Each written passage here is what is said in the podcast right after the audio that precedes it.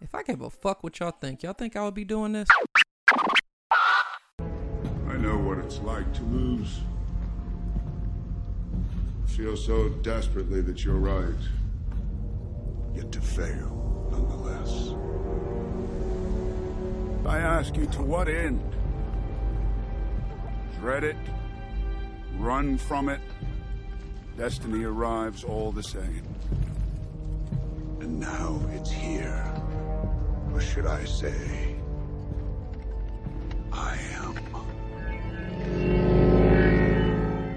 Is that sadness I sense in you, daughter? In my heart, I knew you still cared.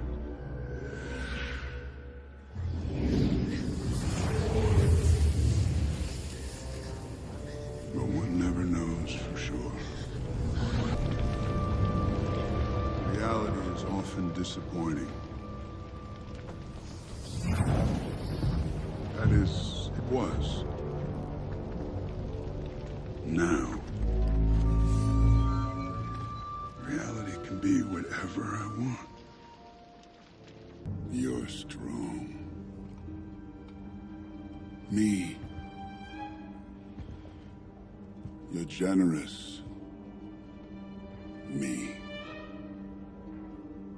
But I never taught you to lie. That's why you're so bad at it. Where is the Soul Stone? You have my respect, Stark. When I'm done, half of humanity will still be alive. I hope they remember you.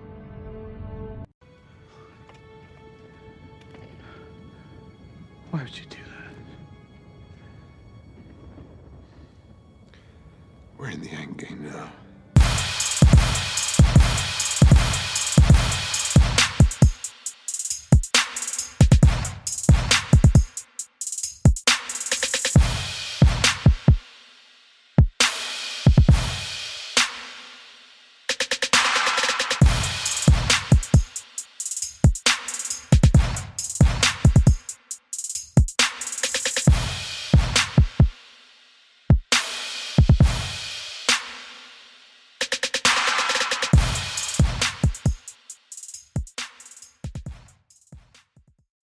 Happy Friday, people, and welcome to an all new exciting episode of your favorite podcaster's favorite podcast, hosted by Ayo Reese, aka Swerve Pacino, aka the Black Vince Scully. You know, life is funny sometimes. Sometimes, if you just sit back and think, when growing up, you know, you probably had people tell you about yourself more ways than one. Whether it's something along the lines of, I fucking hate you, or you're a cool dude, or I want to have your light skinned babies, or oh. I got that fucking tat on me to let you know it's real. But sometimes outside of all that shit, the smallest things get said, and the smallest things are the things that stick with you forever. So when I was growing up, had to be my freshman year of high school, I had someone tell me, you know, Reese, man, you you cool as fuck. Like you got this way about you. You know, you're like a gangster and a gentleman. Now, anybody who truly knows me knows I would say I'm far from a quote unquote gangster.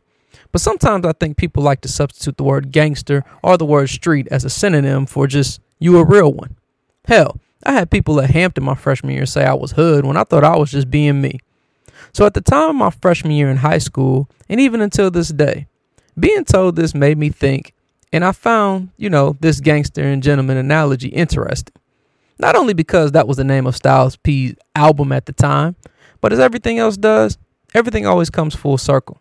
I am who I am today because growing up, I was adaptable and always able to keep up with whatever crowd.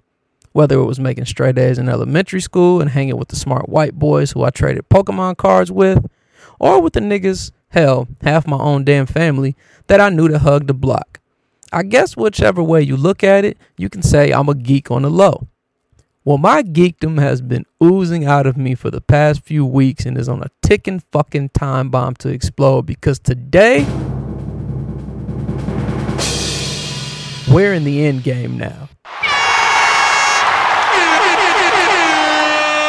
Avengers Endgame drops today, and excited isn't even the proper fucking word, as I've been ready for this shit since the credits rolled after Thanos snapped half the universe's population into dust during the Infinity War last year. With all six stones, I could simply snap my fingers. They would all cease to exist, and I call that mercy. I've literally been walking around humming the fucking Avengers tune since the calendar flipped to April. This shit is finally here. I got like fucking butterflies thinking about this shit. Like this shit is ridiculous. Like I'm fucking fanboying out for this fucking movie. The epic conclusion to a three phase 22 movie arc that spawned over a fucking decade. The intertwining of our favorite Marvel superheroes teaming up to make the most epic movies. There has never been anything done like this in the history of films, and the MCU has changed the landscape of movie making forever. I think this shit's gonna smash all types of fucking box office records. I'm not into predicting numbers or any of that shit, but you know, this shit is about to be crazy because everybody tried to cop tickets as soon as they released. And they had all of these apps crashing like it was the newest Air Jordan release. Like, no boy, this shit was wild. Like, I was on Twitter and I saw some people saying, like, you know, they were stuck on their Fandango app for like over an hour. Like, an hour, my nigga, for some movie tickets? Like, that's Air Jordan Flu Game 12, 10 a.m. Saturday morning release type shit for real. Luckily for me, soon as 8 a.m. hit, we punched through quick on the Atom app and ain't had to deal with all that waiting nonsense. So uh at approximately 6:45 today, cuz I'm going to make sure I'm there fucking on time for my 7 p.m. movie. My ass is going to be in the seat with my feet propped up, couple snacks, eyes wide open, ready to watch my first IMAX movie ever. And I couldn't have picked a better movie for it to be. Shit going to be fucking epic. But you know, with all the Avengers Endgame hype and everything that's been going on, and me couldn't fucking wait for the calendar to flip to April, there's only been one thing, and maybe only one thing, that has truly kept my Avengers slightly in check these past couple weeks, and that's the final season of Game of Thrones. Game of Thrones has a nigga stressed out. Like, these motherfucking writers knew exactly what they were doing when they created this shit based off those books. Like, first of all, they make us wait two fucking years. and and to let you know, there might be some spoilers here a little bit. I don't really care. You had time to watch it, whatever. But they make us wait two fucking years. Then they slim down the final season. They slim it down to only six episodes. And you know, and they're running at a pace where it's like, okay, in episode one, you know, they got right to the point. You know, they're like, you know, okay, Jon, this Sam told him his true parentage and shit. Like they told him that shit ASAP. And you're like, oh, for, really, we doing this shit today, huh? You know, the, the the pace is so crazy how they're moving, but they're keeping you in the dark on what the fuck is gonna happen all at the same time. And we know it's only these few episodes, so we're like, oh my god, what's gonna happen next? Like for him to find his true parentage and shit, most shows that shit would have taken like three episodes. You know what I mean? But this shit happened in episode one. Then in episode two, he tells Daenerys about it.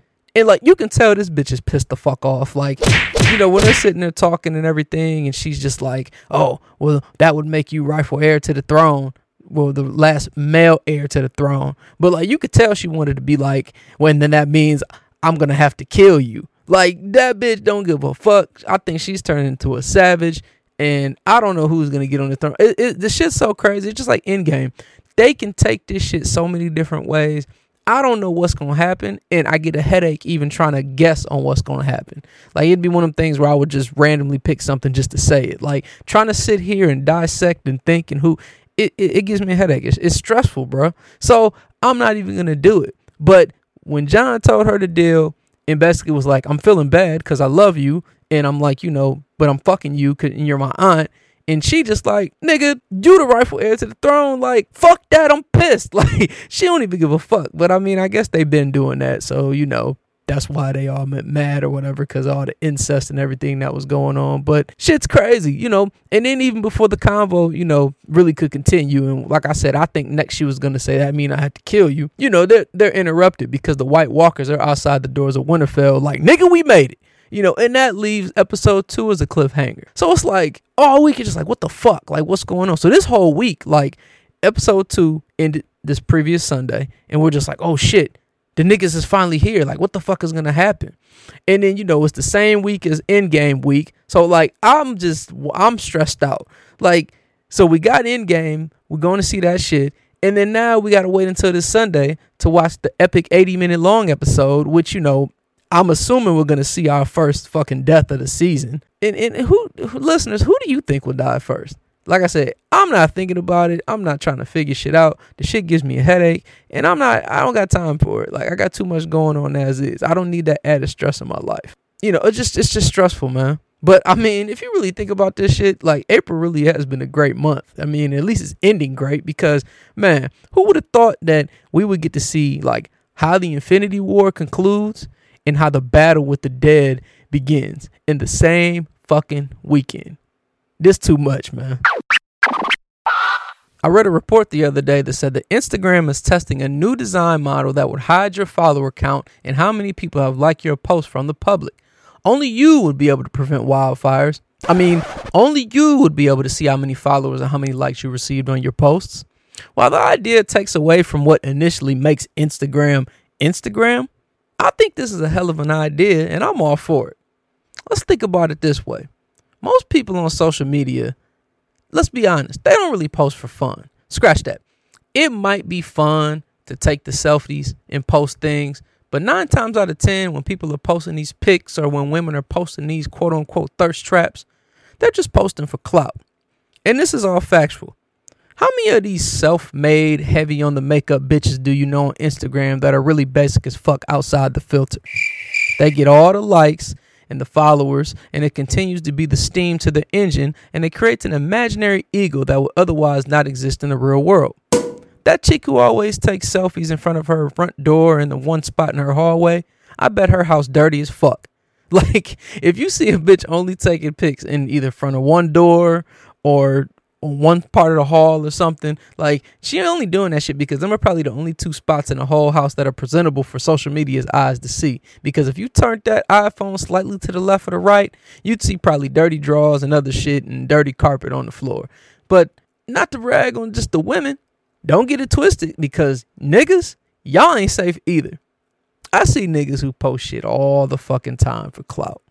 Niggas will post and delete the same ass pic all the damn time, but then change the caption and make it seem like it's a newer or a fresh pic. Nigga, we ain't forget. Like you just posted that shit a week ago for Throwback Thursday. Cut that shit out. It's the same pic, bro. You also have people who you know they'll post a pic, and if that pic isn't getting enough steam with the like count, that pic gets a big fat delete. This is in part because as much as we say real ass bitch give a fuck about a nigga or fuck bitches get money, we all subconsciously care about our image. Everybody has posted at least one pic in their lives and thought, ooh, I'm about to kill these niggas for all these likes, myself included. Cloud aside, I also think that sometimes people are judged off of followers and like amounts on a post. Like, if you see a chick with mad followers and mad likes, you'll probably assume that maybe she's out there, she might be messy, or she fuck with a lot of dope dealers. Well, you know someone who isn't the most active or has the most followers slash likes, you might think the opposite, when that isn't always the case. Hell, sometimes I personally will see a post and it might have like 30,000 likes. And I might think to myself, like, oh, you've had enough already. I ain't liking that shit. And I'm not sure why I do it but it definitely happens. Maybe because subconsciously I don't want to look like a follower, pun intended. I don't know. But social media presents false narratives and I think sometimes too stuff like this personally can impact people's self-conscious as well. Think about how like young some of these people that are getting cell phones and getting on social media. Some of these kids might be self-conscious if you know little Susie has more followers or likes than them we can always say, oh, well, people being so sensitive nowadays, and well, what if Little Susie is more popular than whoever in school? We just gonna cancel school as well? I think the little bit of difference between the two is that social media is an on demand, all the time accessible thing. Whereas, you know, not being as popular at school might not matter as much because your elementary school friends might not be your friends when you're grown. And if you're fortunate, you have love you receive from your parents or family at home. So, Instagram, do your thing. Get rid of the visible light so you can kill all the clout on these hoes and all the clout on these capping ass niggas. It'd be crazy to see how many egos will be broken by this move. Boom. You should have gone for the head.